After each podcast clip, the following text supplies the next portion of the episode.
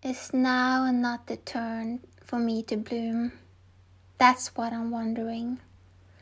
And the poem I'm reading today completely captures it.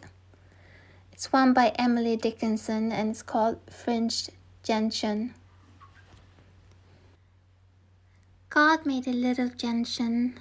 It tried to be a rose and failed, and all the summer laughed.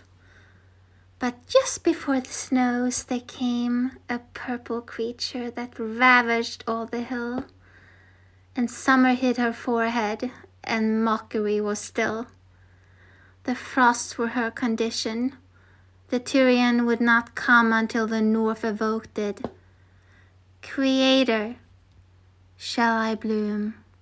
For all my life I've tried to be that lovely rose, when I'm really not.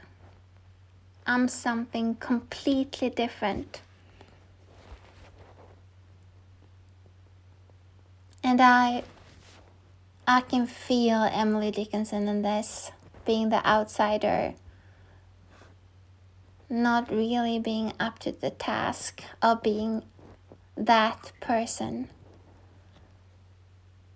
unable to be that person, being the ugly duckling who's doing things always in the wrong way. But I hope that in the end, I will survive and blossom and blossom and blossom. Shall I bloom? she asks. And I am sure that the Creator says, Yes. Yes, it's time to bloom, my lovely. If you have any thoughts or questions, please DM me at a poetic picnic, my Instagram account. I hope to hear from you soon.